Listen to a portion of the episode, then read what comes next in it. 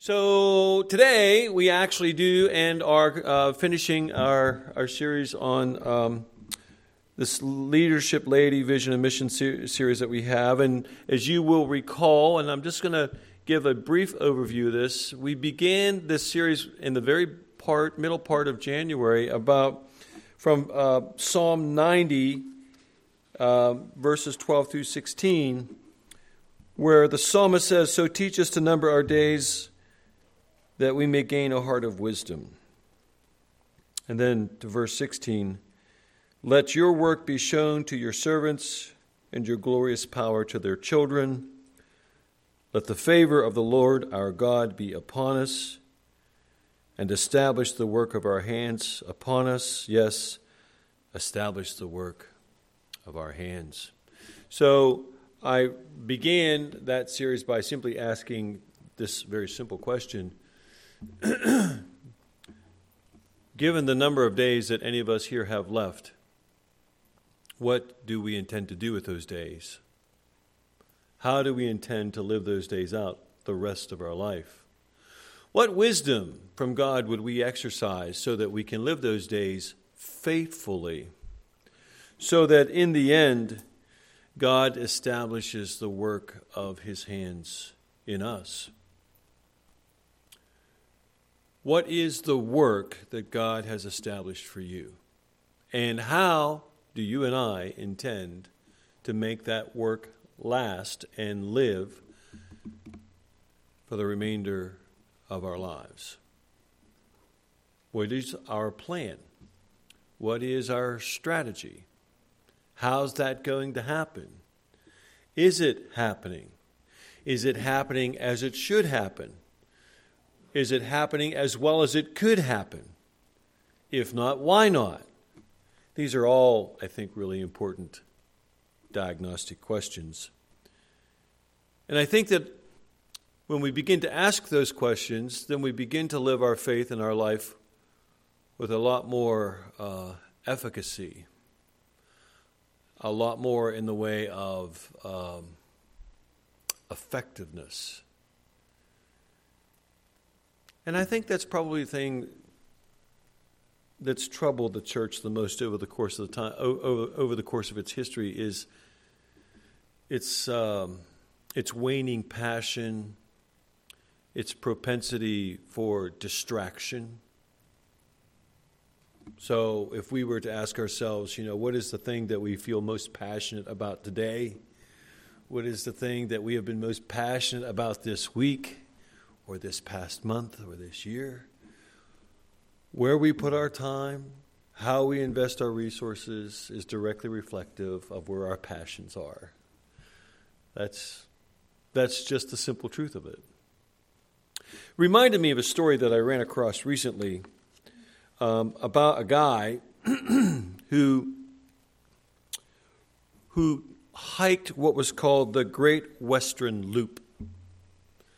Now, for those of you, I don't know if you recognize this portion of the map, but this is like the last, the other third, the last third, the western third of the United States. So this is a hiking trail that someone devised. Um, and there's a guy named Nick Gagnon who traveled, who hiked that trail which is 6,875 miles. 6,875. That is, so you know that the width of the United States is 3,000 miles. So it's over twice the width of the United States he traveled. He went through 17 pairs of socks, five headlamps, he was in nine USA states, six national parks. He stayed in 25 backpacker hostels. He walked 15 million steps. Of the only three people that we know who completed this trail, He did it in the fastest time ever. It took him 197 days and 11 hours. Now, I used to hike some. I've hiked the Appalachian Trail twice. Not the whole trail, that's about 1,300 miles. But I did hike portions of it. Once, when I was in high school, I went with our campus life group. And we got on the trail down there by um, Ohiopyle. Can't remember if it was 12 or 21 miles. It was a whole weekend. And we went with a group of high school students. And uh, some of those students kind of knew what was going on, and some didn't. Uh, one student who was in, I think, 10th or 11th grade, his mother thought it would be a great idea for him to take an entire bottle of laundry detergent just in case he had to wash his clothes. And so when he only went about four or five miles, he was gassed and out of breath and not in very good shape, kind of doughy. Um, and so we had to break up his backpack and carry the rest of them ourselves uh, while he, he came along behind. It was a wonderful trip. Um, and in that day, um, I, I, showed up in what were, what were uh, wrestling shoes. I don't know if you know what wrestling shoes look like, but they're a lot like moccasins. And um, and when I used to hunt as a teenager in the fall, if it wasn't too cold, I would wear those because you can walk through the woods much more quietly in those than you could clumping through with a pair of boots. And so I was very used to those, and my campus life leader wondered if I would be able to do that. And so I said, sure, yeah, I'm sure I can. And so I was. My feet were fine. But my feet are not fine today. Um, I have, you know, I paid a price for those kinds of things years ago. And so now my feet are a little arthritic, and I can't do that kind of a thing as much anymore. A number of years ago, some of you recall, I did the Appalachian Trail and I did 21 miles with a friend. And uh, when, we, when we did that, it was more rigorous. Uh, we were surrounded by black bears. Um, they approached our tent at night. Can always tell a black bear from a deer. A deer, when he's walking through the leaves, is like, it's real sharp and short. A bear's paw is more like, when you hear that, you know it's probably a bear. So, um, so we had that, and uh, so there was, you know, some concern, could potential danger just in the Appalachian Trail, and then it, we hiked it during uh, a drought, and so we ran out of water, and so the only way that we could make up our water was when we crossed over a highway. We'd find a lookout. We would wait for somebody to pull off at the lookout and then Mike, Mark, who was much more handsome than me, I would push him forward and say, ask them if they have any extra water that we could have. And usually they were German or Japanese or some other foreign national, and they were all too glad to give us their water. And then we would continue on. We tried to, in one occasion, we used some iodine to make our own clean water.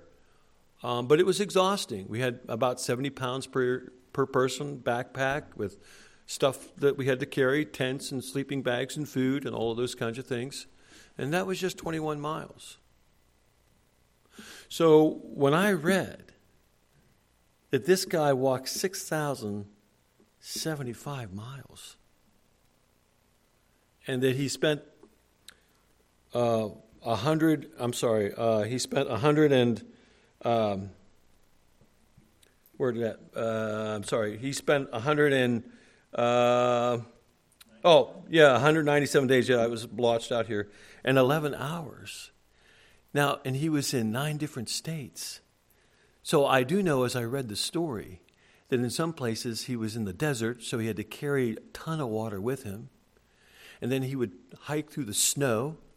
And then he would, he would hike through burned out, vast regions of burned out forests where he made one mile a day, an hour.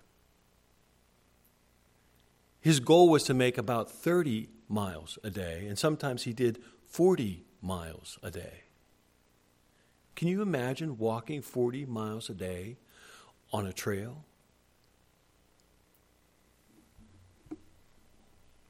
He's a legend. In his own little tribe, he's a legend already. And here's the thing that even though this was a great achievement on his part, it's all very temporal. 10, 20 years from now, nobody will know his name. Nobody will care. And yet, he exerted incredible effort and risked his life again and again to achieve this particular goal. So, how did he do this? Well, he believed that his goal was worthy.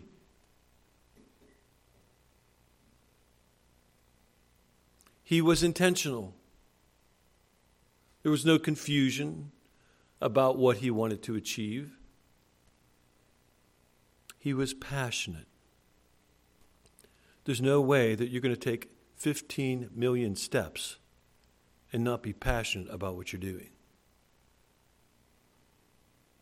He was willing to persevere. Earlier, he tried the same trip. He went 4,800 miles and broke his foot. He was unwilling to stop. So he walked another 100 miles on a broken foot until he couldn't stand the pain anymore. And then he had to drop out.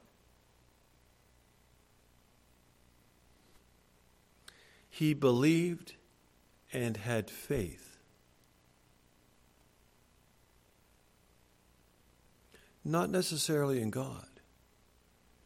He just believed in himself and he had faith that he could do it. And not to be profane,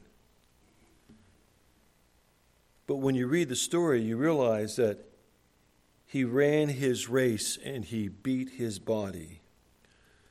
He was determined not to be disqualified. Now, if this man could do this thing for that kind of a goal, isn't Christ worth even more than that? I mean, that's eternal. I mean, whatever we achieve in that hike or that race or that marathon is enduring. Isn't it interesting the amount of effort and time and resources that we put into things that really in the in, in the long run don't pay the kind of dividends that Christ promises us on a regular basis. And so, with that in mind, then, you'll recall last fall we talked about a particular church model that we wanted to employ, and that was where everybody in this room would find a place for themselves that they felt called to that would become their own kind of ministry or parish, and that a certain group of people would be your people. So, how's that going? Who are your people?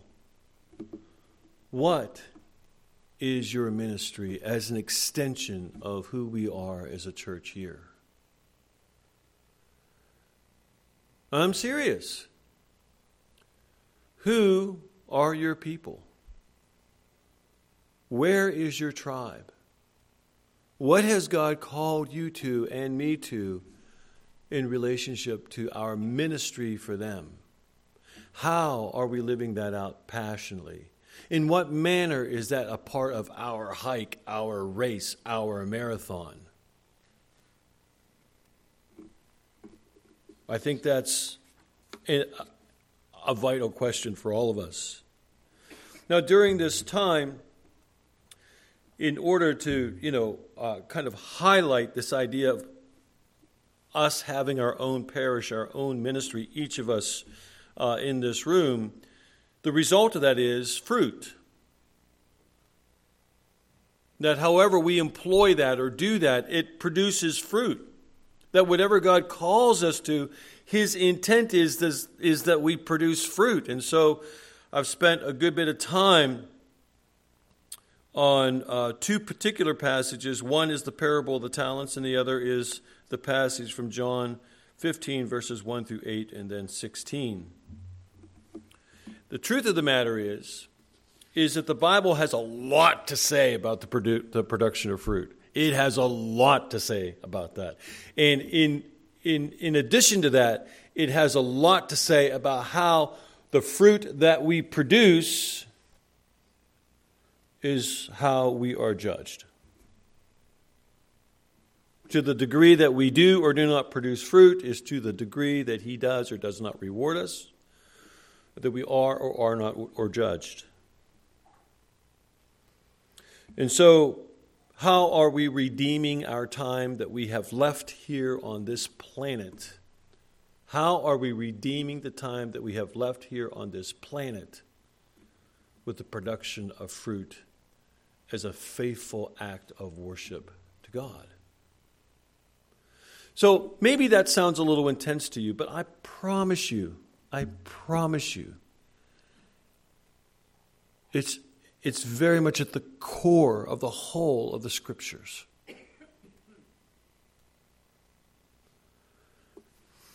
And so, if that's true, then the implications for us could be rather significant. Now, I want to, and if you have your Bibles, you can go to a key text in John chapter 15. And I've spent a lot of time on the vine and the branches. I've spent a lot of time on, on you know, the sort of the judgment aspect that's in the vine of the branches. I've shared with you that I think that this particular text, the principles associated with it, you will find throughout the whole of Scripture, particularly the New Testament. It is that much of a salient piece of Scripture that is um, that is that is modeled and uh, endemic throughout the whole of scriptures itself. And so we might visit some of that again. But everything, everything that I've had to say about whether what kind of what kind of church model we're going to have, what kind of parish or ministry we're going to have, or what kind of uh, fruit we're going to produce, all of that, all of that, it just none of that matters unless we pay attention to one particular word in the whole of this passage, John 15, verses 1 through 8. And it's this word abide. Abide. To remain. To be close to. To be guided by. To be intimately associated with. So now I conclude this series by talking about this word abide. This word abide is a, in the Greek is meno. Interestingly, it only occurs 20 times in the whole of the New Testament, this word abide. However, in John's literature, John, 1st, 2nd, and 3rd John, and the book of Revelation, and the whole of all of John's literature, John uses this word 12 of the 20 times in the whole of the New Testament. No other author even comes close to using the word abide like John does. And maybe there's, in part, kind of like a, a reason for that. But for John, the word abide is a very important word. In chapter 15 alone, he uses the word abide five times. And just in that, just in that section, verses 1 through 8, he uses the word abide five times in eight verses.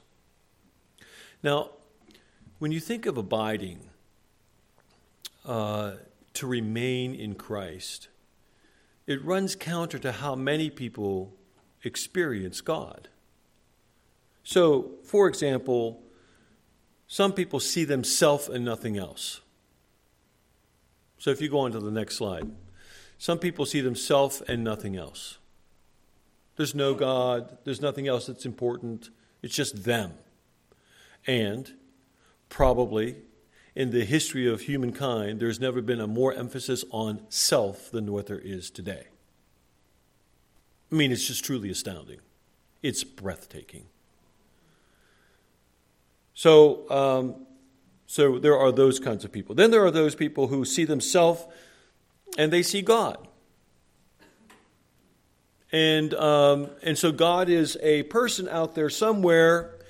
He may not be the same God that you and I worship, but there's a God or there are gods. And so there's, there's some attention that's given to it. They recognize the existence in some fashion, but it's mostly immaterial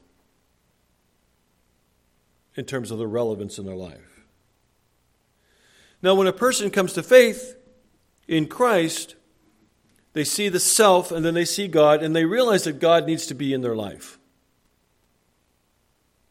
And so we enter into this work where we try to figure out how we can make put God into the center of our life. How many of you ever used that phrase before or heard that phrase? Jesus needs to be the center of my life, right? And and that is true. But to be honest with you, I think Satan would settle for that. Because when I am trying to put Satan in the middle of my life, who's in control? I mean, say, or Jesus, when I am trying to put Jesus in the middle of my life, who's in control? I'm the one managing Jesus. I'm the one trying to figure out how that should look and what, how I should work it. The reality is, is that the self needs to be in the center of God. sorry that those got those words. Uh, they weren't like that. My, they got messed up. I think when I emailed it in here, but when we put the self in the center of God, we are abiding.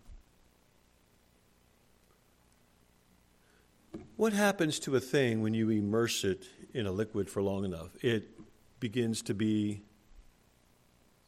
saturated.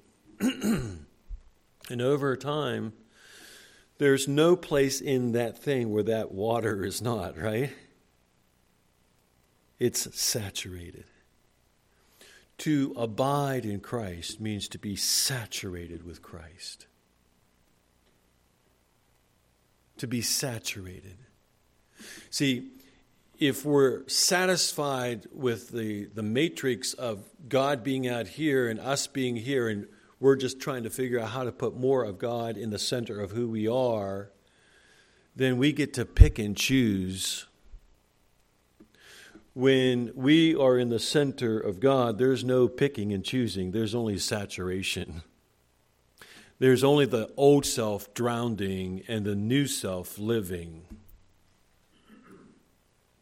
And so, I think, in its fullest sense, this is what it means to abide. So, when I ask us here this morning, in what way are we inviting ourselves?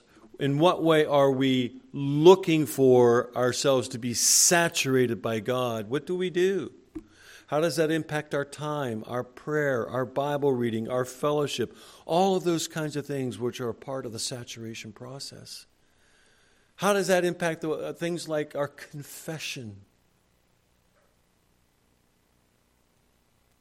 our repentance?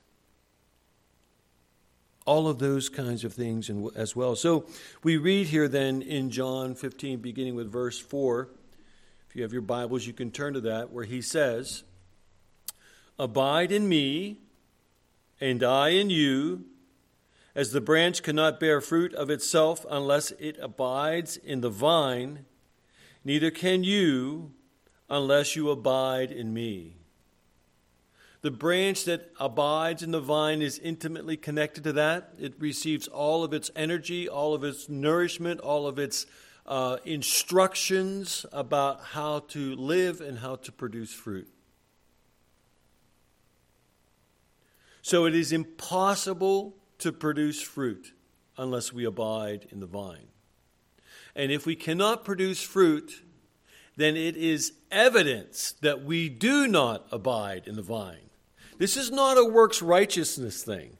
This is an identity thing. Does this make sense to you?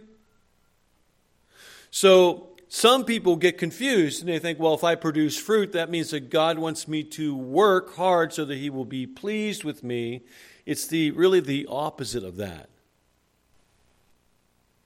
It's that the more I abide in the vine, the more I look like Christ, and the more I look like Christ, the more I can't help but do what Jesus would do. Because Jesus can only do what Jesus can do.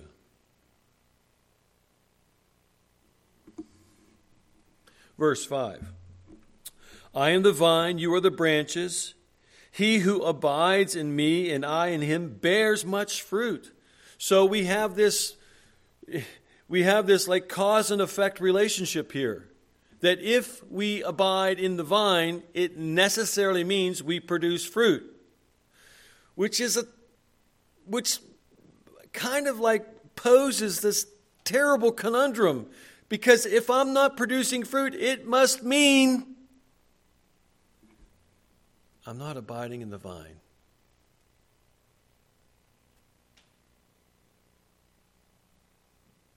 It can only mean that.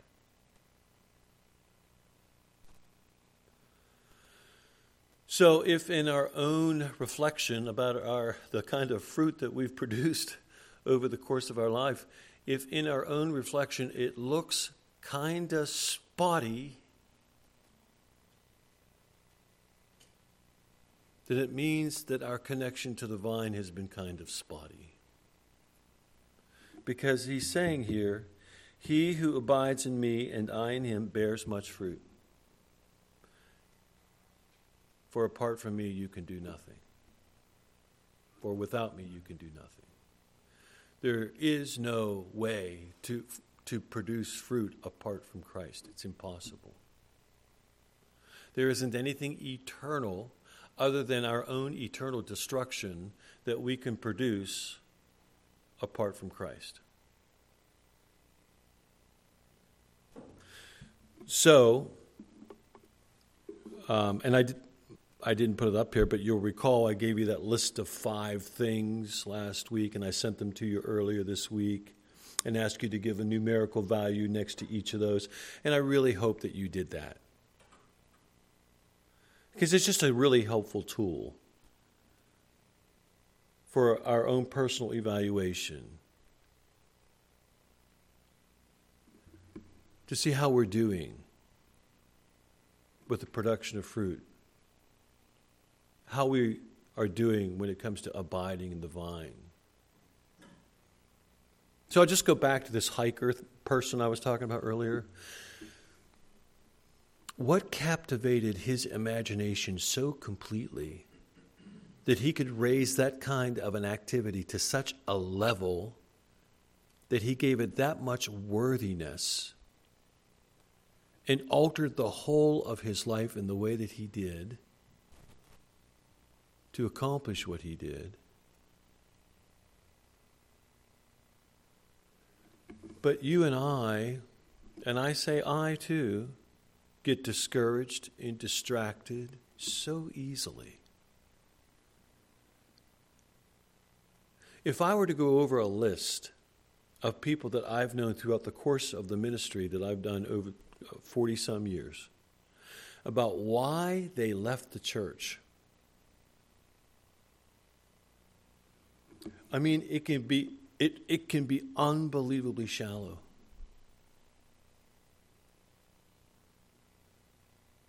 And they risk everything.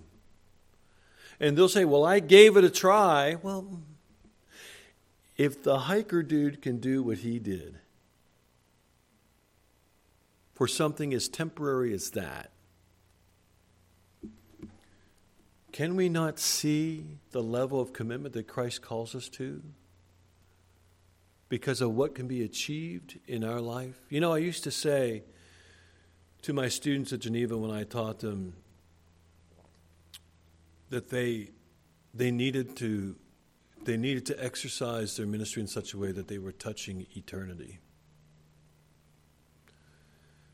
that they were running hard and long in the lives of kids and parents, and that they were in a unique place in the lives of those people where they could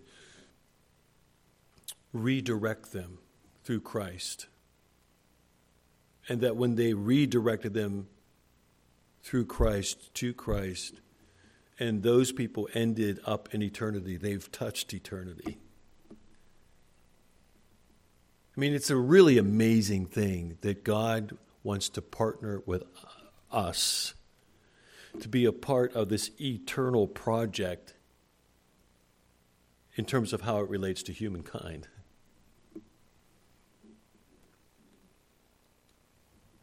Abide in me, and I in you, as a branch cannot bear fruit of itself unless it abides in the vine, neither can you unless you abide in me.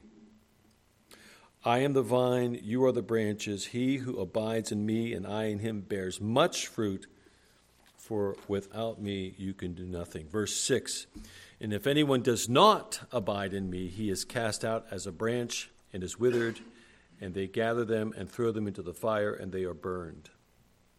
If you abide in me, and my words abide in you, you will ask what you desire, and it shall be done for you. And this is, I once heard, I once heard Tammy Faye Bakker, she was being interviewed, and um, he questioned her about the opulence in her life the diamonds, the jewelry, the houses, all that kind of stuff. And she said, Well, it says in Psalms, and it seems to parallel with this passage here.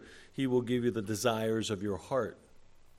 So, my desire is to have diamonds and lots of houses and an air conditioned dog house and all that kind of stuff. And makeup that isn't waterproof. So, um,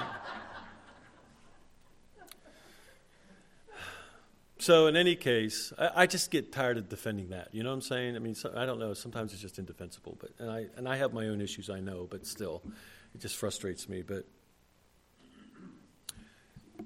when you ask whatever you desire, and it shall be done for you, if you are abiding in the vine, the things that you ask for are things that are consistent with the nature of Christ. Does this make sense? And that's really what was meant in Psalm and the Psalms as well. He will give you the desires of your heart. Your desire is to love God, and God will give you that desire to love Him and to be loved. Verse 8 By this my Father is glorified, that you bear much fruit, so that you will be my disciples. Now, there are some anecdotal and biblical examples of what this abiding looks like. So, interestingly enough, uh, is the uh, Apostle John. So, in John 19, 26, 20, verse 2, 21, verse 7, and 21, 20, he refers to himself as the disciple whom Jesus loved. Did you know this? This is the only way, this, is, this particular phrase is associated only with the Apostle John, the disciple whom Jesus loved. Anytime John referred to himself in the Gospel of John, he referred to himself in this way the disciple whom Jesus loved. Now, especially in John 13, verses 23 through 25, we read this Verse 23 One of them, the disciple whom Jesus loved, was reclining next to him. Simon Peter motioned to this disciple and said, Ask him which one he means. Leaning back against Jesus, he asked him, Lord, who is it? Now, this is a passage that really has a very stark contrast because the context of this passage has to do with Judas who's going to betray Jesus. So Judas is the betrayer. He is the one who is not abiding. Right? And then you have John, who refers to himself as the one whom Jesus loved. And apparently, their connection was so meaningful that John, who was the youngest, as church tradition tells us, who was the youngest of the apostles, leaned back, and if you, you picture it as it was intended, he leaned back and put his head on the chest of Jesus. And apparently he was troubled. And he said, Who, who is this person who's going to betray you?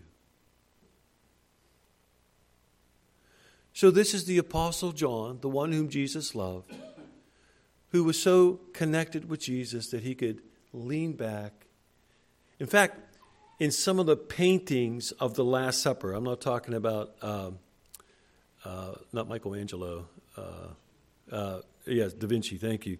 In some of the other paintings, they have John with his head on the chest of Jesus. So John is abiding in his relationship with Jesus. Then you have the washing of Peter's feet during the Last Supper, which just took place shortly before this.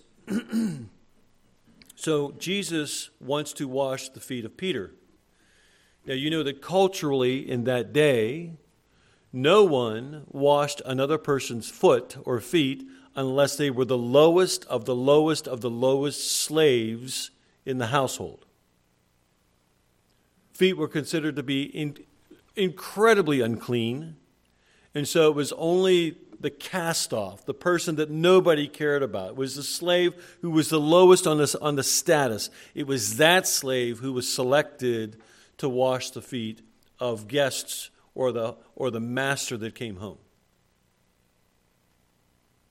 And Jesus said to his disciples, I'm going to wash your feet.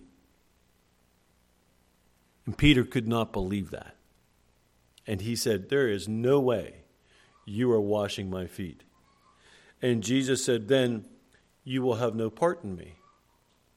So, in other words, Jesus said, You cannot abide with me unless you let me wash your feet. And then he says, And you will understand this later. Well, Jesus was demonstrating that he came to serve not to be served, and that he was willing to be the lowest of the lowest of the lowest in order to make you and me the highest of the highest of the highest. You think, well, you're overstating it. Really? Because the Apostle Paul says that someday we are, we are going to judge the angels.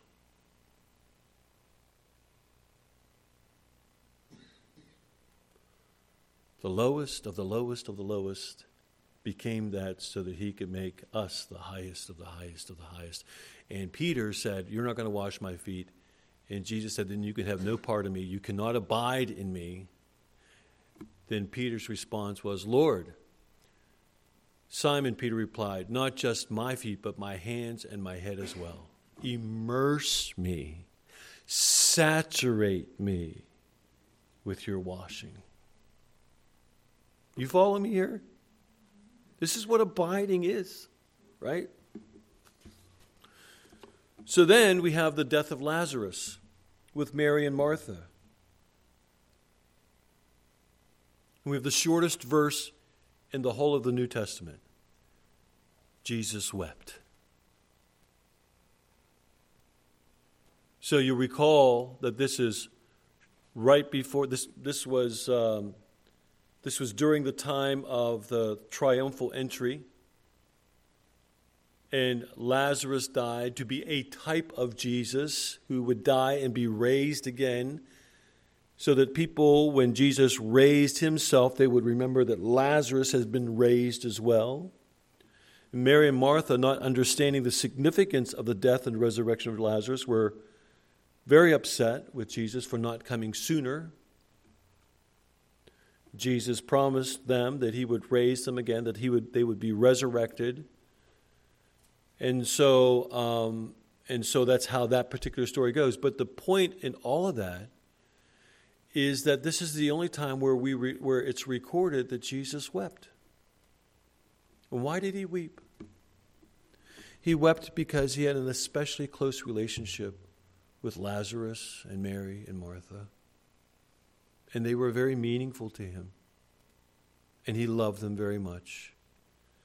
And he could see that because he hadn't come, and they misunderstood the, purpose of him not coming sooner, that their hearts were broken.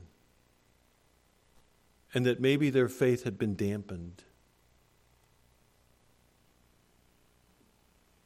And Jesus wept because of how this disaffected them in that way because he loved the abiding relationship that he had with Lazarus and Mary and Martha.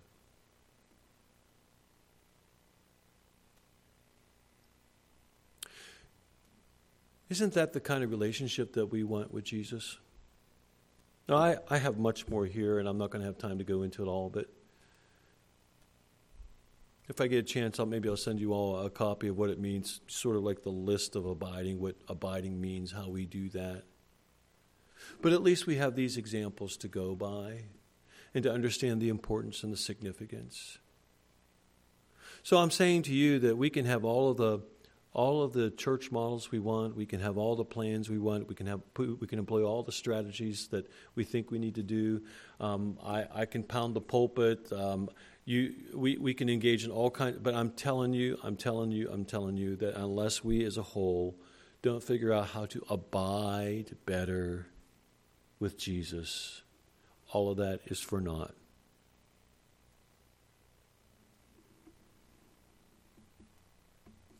remaining in Him, living in Him, loving Him, because He is worthy. He is worthy. There's a direct, there's a direct correlation between um, how much we abide, how much we abide, and um, how worthy we believe Jesus to be. If we do not abide, then we not only don't produce fruit, because apart from Him we can do nothing, we not only don't produce fruit, but we send a very clear message to God just how worthy we believe Him to be. So I would like to encourage all of us this week, this Lenten season to reflect and to think upon um, who Jesus is, the great sacrifice that he made for us on our behalf to take the least of the least and to make us the highest of the highest because he loves us. And predicated on that kind of worthiness, to ask ourselves the question what do I need to do to abide more intimately with Christ so that I can produce more fruit for Him because He is worthy of that effort and that production? And it will demonstrate to the world that I am His disciple and that I want to give glory to Him.